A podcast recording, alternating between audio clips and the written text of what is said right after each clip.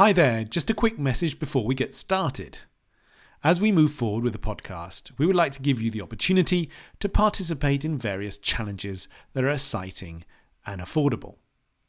This month, we are offering a 21-day meetings challenge that gives you all the key tools that you need to participate at a higher level in your English meetings, such as agreeing, clarifying, disagreeing, making suggestions, and interrupting. All the essential stuff. So if you're interested in getting to the next level with your English meetings, click the link in the show notes and sign up free to the waitlist. The link will only be available until the 27th of May. So make sure you don't miss out. Okay, now let's get on with the show. Welcome to episode 91 of the Transforma Tu Inglés Profesional podcast. I'm your host, Daniel Smith.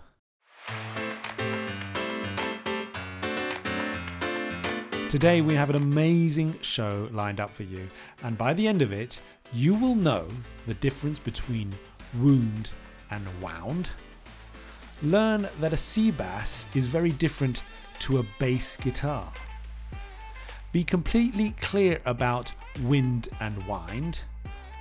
No longer be confused by content and content. And finally discover whether Alastair ever recorded a record when he was playing in a band. This podcast helps you push your business English communication skills to the next level so that you can grow professionally and achieve your international career goals. So without further ado, let's get straight into it. Enjoy! Hi everyone, today we are going to talk about some very interesting words, and these words actually often come in pairs. In fact, all of them come in pairs. They are interesting for a very particular reason. But first of all, we're going to start off with a little story, and Alastair is here as usual with me. Hi Alastair, how are you doing? Hi Daniel, good morning. Yeah, I'm doing fine. And you? I'm fine. I'm good. Yes. Now, this little story to start this whole thing off is kind of where we got our inspiration from, really, isn't it? So maybe you should explain that little thing to us, and then we'll kind of get an idea of kind of where the episode is going. Yeah. Well, it's actually thanks to a client who talking about this particular topic that came up spontaneously in the session, actually said, "Oh, that can make a nice podcast." So that's exactly what we've done. So thank you to that person.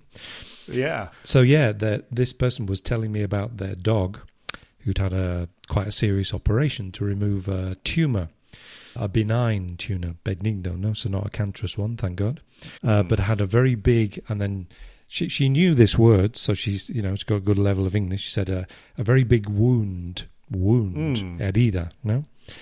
Yeah, that's a difficult word in itself, because I've had many clients who've said to me directly where they didn't have that connection between those two words in their head, and they said, "Oh, how do you say herida? How do you say herida?" And then even when I explained that particular word to them, is kind of not very easy to remember, and also not particularly very easily to pronounce, right? So the fact that she was able to do that is pretty good. Yeah. And the thing about pronunciation is all important, as we will come on to. So she said, "Oh yeah, the dog's got a wound on its neck," and I was trying to explain that the problem is the dog wanted to, you know, lick, not like, lick, L-I-C-K. Mm-hmm. So it's easy to confuse. So lick is lamar, I think, in Spanish. So yeah, using your tongue. So on the wound. But the problem is the wound has, and here's a good word for people, stitches. She had to ask me this word. She said, "How do you say puntos?" And it's stitches. So this, obviously after an operation, this wound has several stitches, and the dog is trying to, you know, lick or bite the stitches, and they could come out, and this is not good. Yeah, so she's saying, you know, I've got to keep an eye on the dog. So I'm at home working because I've got to keep an eye on the dog to stop her doing this, or stop him. I think it's a him. Anyway, and I said, I suddenly said, if you actually, I just suddenly came to me. I said, if you pronounce that word wound, W-O-U-N-D, wound, it's actually a completely different word. And she was like, what? What do you mean? So I said, yes, yeah, it's interesting. This happens in English quite a lot. It does. It does. Which you're going to see, you know. This is just one of many examples. So you've got the same, spelt the same, W-O-U-N-D, and you can pronounce it wound, in this case is what the word that she wanted, which was herida. And then nothing to do with wounds is wound. And she's like, what does that mean, wound? I was going, it's actually the past of the verb to wind. And so wind, and she said, oh, what does that mean? And I said, well, you probably know it in the sense of rewind. She said, oh, rewind, yes. So lots of Spanish speakers will know this word from audio, like videos in the past. And even today, you can that's true. Rebobinar, you can rewind the film or the whatever it is, the music, or in the past your video rewind. So people know that from seeing it written on machines, devices, no? Yeah. Rewind. The opposite is to fast forward. So on a video in the past, you'd always have FF, fast forward, and then rewind, RW, no? Or maybe rewind written as the whole word, in fact. So I said, when you rewind your video, for example, that is W, that's, you put RE in front of it, and it's, or you can wind a watch. You bobbin, you can wind up your watch. Now, maybe not many people these days have wind up watches because they're maybe digital, or they don't use a watch, in fact. You asked me before we started recording, do you still wear a watch? I said, I haven't worn a watch for, I don't know, 20 years. So I just use my mobile phone, like many people do these days. So I don't have to wind my watch because I don't have one. That's right. And if it's digital, it doesn't need winding. Yeah? W-I-N-D, exactly. To wind. No? Yeah. So I said, that's interesting. And then we started, I went, oh, and there's other words like this. So this session with this person, just starting from her story about her dog's operation, turned into a session about these words in English that are spelt the same. You can pronounce them differently and you have a different meaning, a different word. So it all came from wound and wound. Yeah, that's true. I mean, I would say they're probably one of the more difficult ones, right? Because you'd have to know the past of that particular. Yeah, it's not even wind, the verb. It's the irregular. It's an irregular past of the verb to wind. Exactly. Which it's not the irregular. Know, so you may not know that as a verb for a start, or what it means, and then you may not realize it's irregular and the past. By coincidence, it just coincides with this other word. Pronounced differently. That's true. So, in fact, if you just see the word written on a piece of paper, W-O-U-N-D, and this is the same for all these words we're going to talk about. So there's no context. It's just the word. You go, what is it? Is that wow? Is that wound? The past of to wind, as in rewind your video or wind your watch, or is that wounded either? You don't know. It's impossible to know. Yeah. If you don't have more information. Why don't we give two sentences so that it's super clear for everybody? And so obviously the first one would maybe be quite simple because it would be just like talking about the dog, right? Which we were talking about in terms of like the context that you were talking about with your client. So the dog had a wound because it recently had an operation. Yeah, big wound on its neck after the operation. Yeah. Okay, and now let's give a sentence that is for the other option, which is wound. How what kind of sentence could we give our listeners that would be good for that? Can you think of one, Alastair, or shall I think of one? Well, do you wear a watch, Daniel? Do you have a watch? I don't actually wear a watch. No. I don't need to wind up my watch. My dad used to have a wind-up watch, and the thing is that in many cases we use the preposition there, don't we, in terms of using to wind up a watch, right? Yeah, you need to wind up.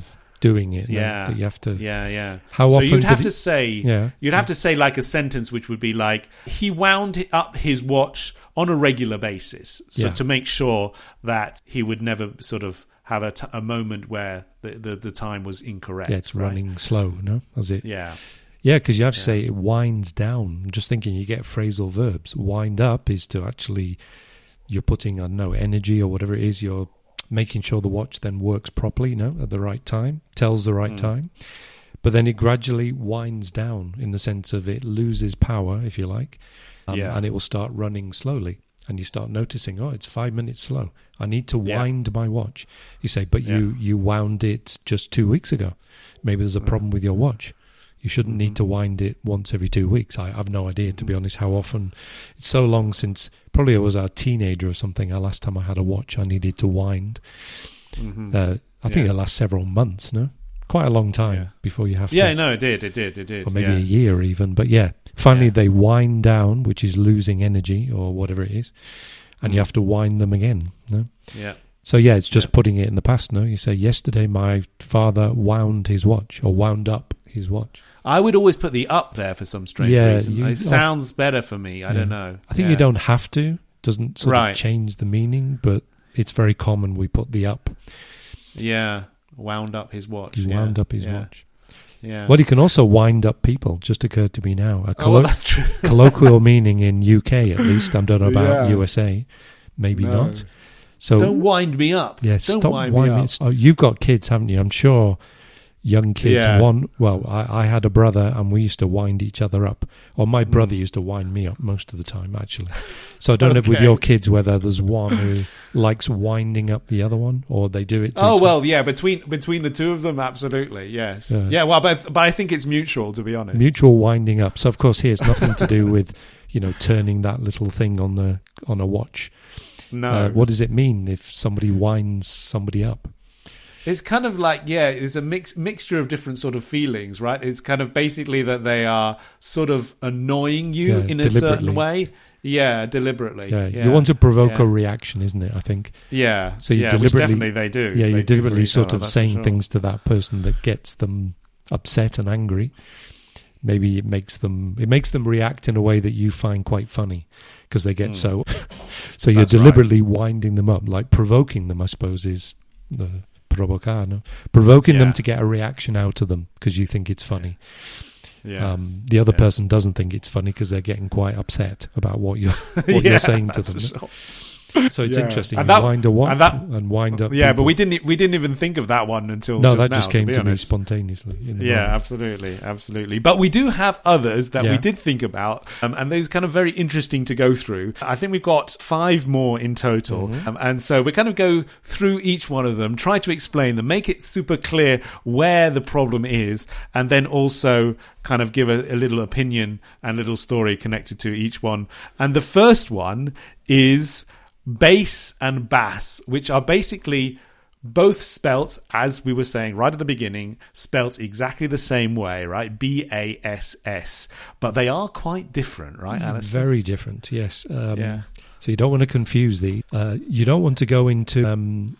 Actually, I just thought of a word, as a very strange word again I've explained to people. They say, how do you say pescaderia, the place you buy fish? Yeah.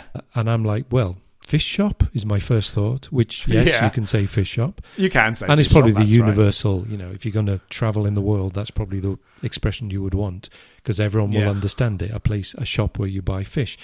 But at least in Britain, I'm not sure about USA again, we have this very strange word, fishmongers.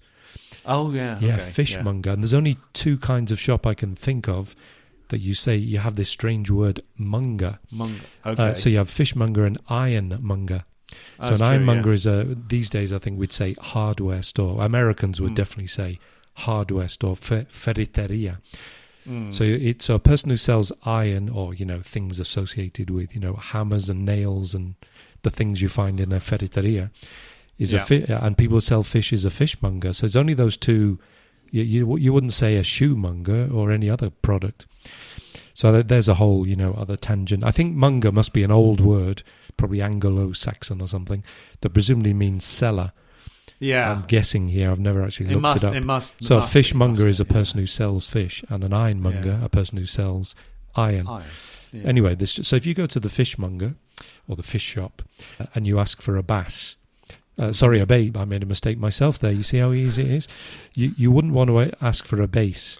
They were saying a bass? Okay. What? You want to buy a guitar? We sell fish here. We don't sell basses. But maybe we do sell bass. Mm-hmm. So if you pronounce this word bass, and when I've had clients referring to the guitar, the bajo, as it's called in Spanish, they nearly always, I'm not sure I've ever had a client who's ever pronounced they say a bass guitar. I play the bass in a band. Yeah. And I go, no, so it's true. The bass. And they go, bass? But it's B-A-S-S, bass. That is the logical way you would pronounce it. It is the logical way to pronounce it, absolutely. And if you say, I'm sorry, but a bass or a sea bass to give it its actual full title. Yeah, that's probably what you would have to say. Yeah, if you say sea bass, it's like, what, a guitar of the sea? What's that? So a sea bass or a bass is a fish, which is lubina, quite common fish in Spain at least. I've eaten many times. And in England is bass or sea bass. Mm-hmm. Which is also quite common fish people. I think you said your father likes, your parents like sea bass. Yeah, he does. Yeah, they do like sea bass. Nice bit of sea bass. Yeah. So you know, a bass is a fish and a bass is a kind of guitar. So a bass. That's right. So, you know, it couldn't be more different, really. So you don't want to, in a band, you don't want to be playing, you say Paul McCartney plays the bass. You have this image of Paul McCartney or whoever playing a fish, which would be quite difficult. The fish might not be too happy about it. That's right.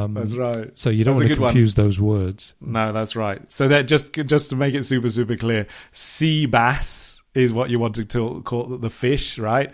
And bass, just to make it really clear, it's like bass guitar, right? So, for example, Alastair, I think you used to play the guitar, but you didn't used to play bass guitar, right? No, so I played rhythm guitar and sometimes lead guitar, as they're called. Okay, yeah. Which is the normal guitar, as people think of it now.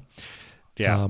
But the other one, that's the bajo in Spanish, is the bass. So no, I never played the bass guitar.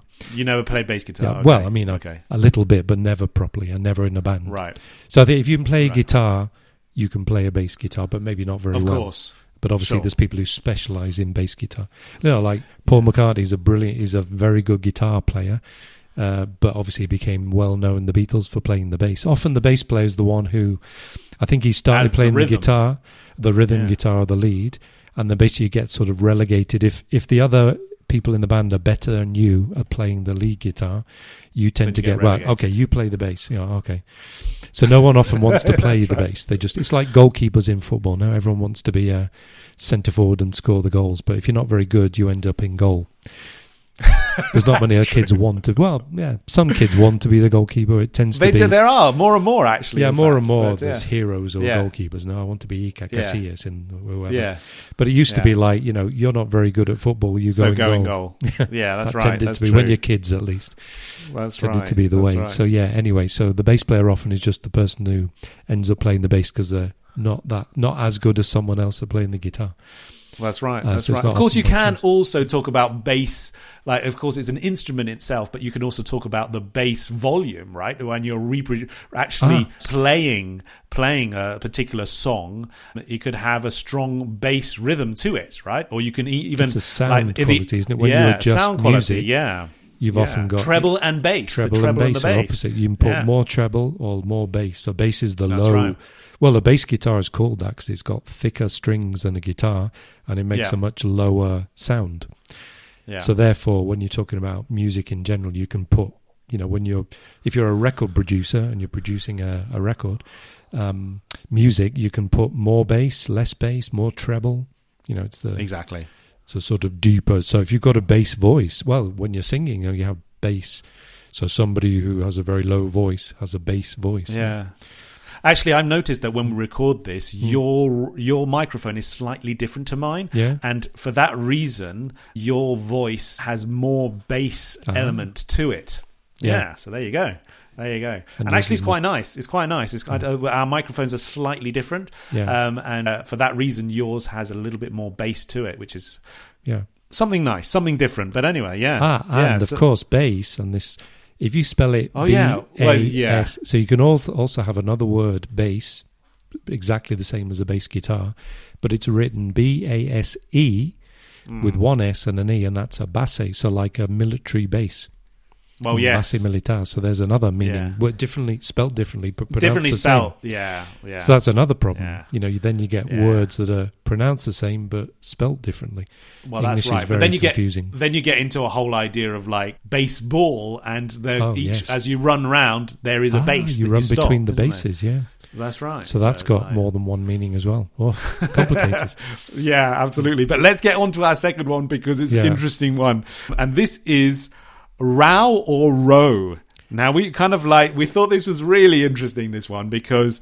And we were coming up with all sorts of different sentences, scenarios, right? To use both. Yeah, in the same but let's go. Let's make it simple first. So if first we're going, the spelling now. So this is R-O-W. So it's written exactly the same, and you've got two possible pronunciations: row and row. Yeah.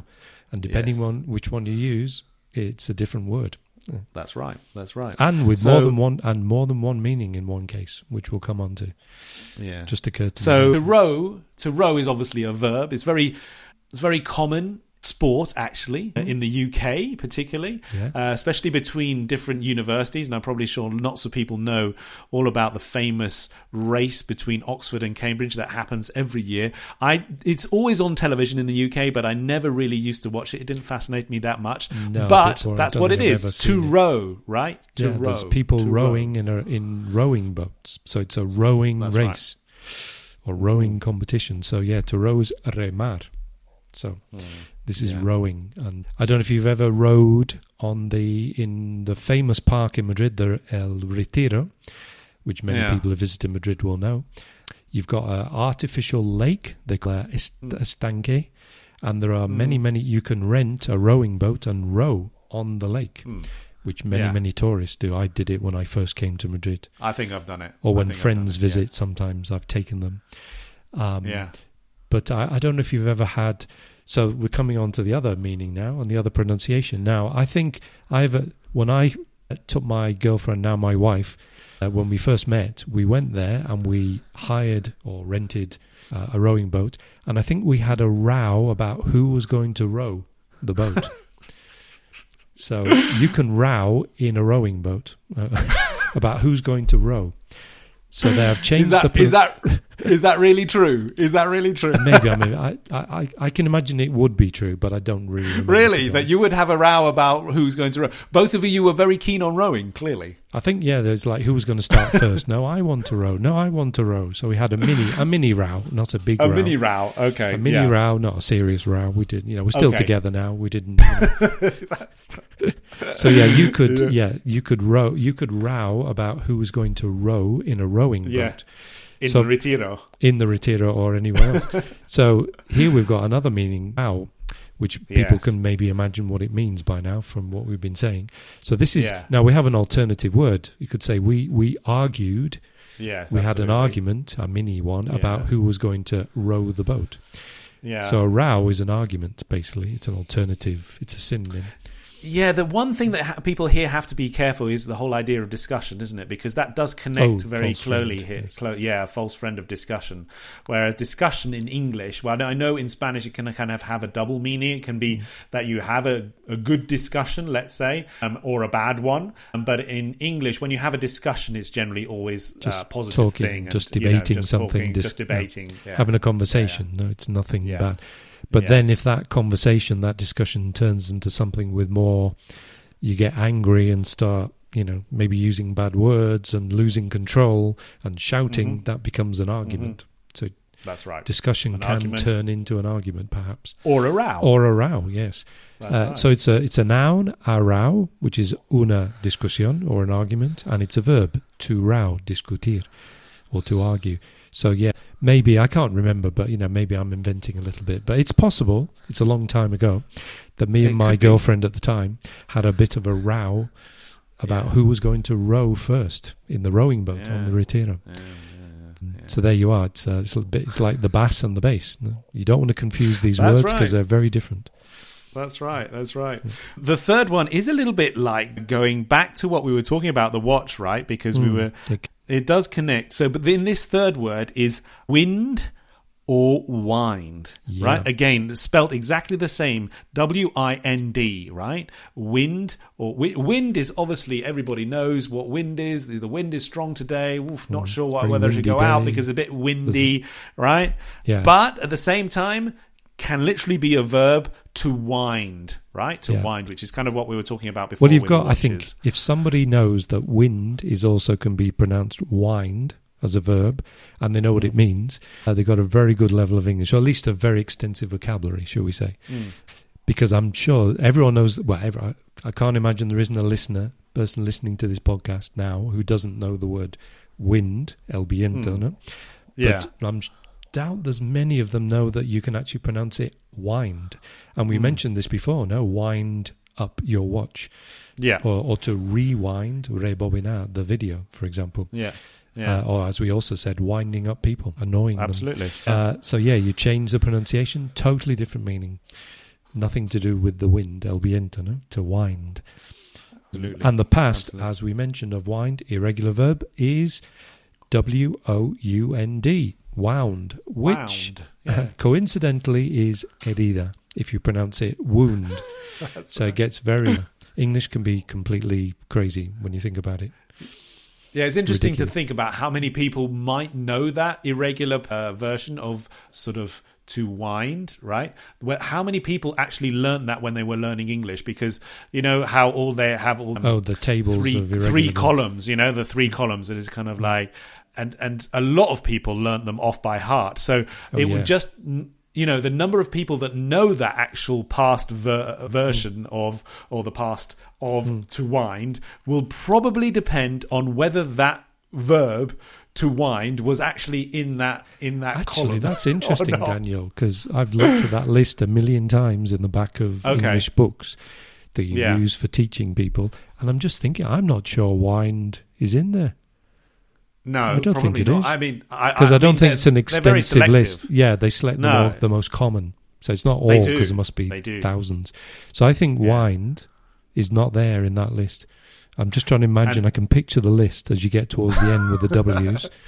It's towards the bottom anyway, isn't it? So if you were not keen on the list anyway. But, you might never get to that one at the end. But I don't think it's in that standard list that everybody learns. Yeah. So they may never have come across it, actually. No. And if you're only reading it, this is the problem. If nobody tells you how to pronounce it, you could look at that anyway in a list and go and read it as wind, wound, wound. And it wouldn't be. It's wind, wound, wound. Well, that's true. How can you know that? You can't. I mean, somebody has to. No. Your teacher or whoever has to tell you that. This is the problem with that. That's so funny, isn't it? Because like in English and Spanish is quite different, because Spanish you can literally see a new word and like literally just say it without ever having heard it before. Yeah, and this is wonderful. Kind of something that the beauties of Spanish. Yeah, that is the beautiful element of Spanish. And it always people find it fascinating when I say, well, when I see a new word, I can't necessarily know how to pronounce it until I hear somebody maybe on the news pronounce it. So, like, for example, if it's a new illness and I see the word and I see it in a newspaper and I read it, then I'm kind of like pronounce it to myself and I probably pronounce it incorrectly. Yeah. You can guess. When you can guess. Be this, could be that, but you don't know. You're not sure till you hear someone actually say it. You go, oh, okay, it's like that. Okay. Yeah. And then you memorize it. This is the point, Dings. You just have to memorize every single word, how it's spelt and how it's pronounced, because there is no relation. The spelling's not much better. That's right. Exactly. It's why it's so difficult to spell. So English native speakers have huge problems as children and as adults spelling, because there's no logic. The sound doesn't help you. Whereas Spanish, there are some mistakes you can make in Spanish, but not many. You know, like B, Ube, you know, Valencia with a B, Barcelona with a V, but which, you know, young kids might do. Yeah, but it's pretty difficult to spell incorrectly in Spanish. There's 4 or 5 possible mistakes maybe, but in English is a nightmare for spelling and then not pronouncing, because we know how to pronounce. But as you say, if it's a new word that we haven't seen before, we don't know how to pronounce it. Absolutely. No idea. Well, Spanish people always say to me, it's really weird. It's like, I've seen these things in America. They have like these spelling competitions. That's a huge thing, where you win big prizes and it's on television, and you say, but in Spanish that wouldn't, you know, it wouldn't be a successful TV show. It wouldn't be spelling a good in TV Spanish show. It's too easy. It's like, where's the difficulty? Everybody's going to walk away with a prize that they're like, the TV show is not. Nobody's going to want to watch that. Exactly. Whereas in English, it's a real challenge to be able to. It is absolutely. It's a massive challenge because it's memory. Yeah. So basically, you just got to memorize it. It is, yeah. Anyway, Alastair, we got 2 more quickly. So content and content, which is kind of really... So at the moment, Alastair, this is content, right? We're creating content for our listeners. And hopefully our listeners like the content that we are producing, and they should definitely let us know if they're not happy, and we can adjust. They want other content. Yes. absolutely. So let us know if the content is good or not. But if they did like the content, then they probably would be content. Yeah, well, I hope they are content. So also let us know if you're content with our content. Now, this one is interesting because here we're not changing the pronunciation, really, exactly. What we're doing is just putting the, well, in Spanish, you would call it the acento, the accent, in a different place. Now, in English, we don't have accents, not written accents. So you can't see anything that indicates where, what we call it is the stress. So you would stress a certain syllable or vowel in the word. And by changing where you put that stress or accent, if you want to call it that, and there is no written accent, so this is the problem, you can't.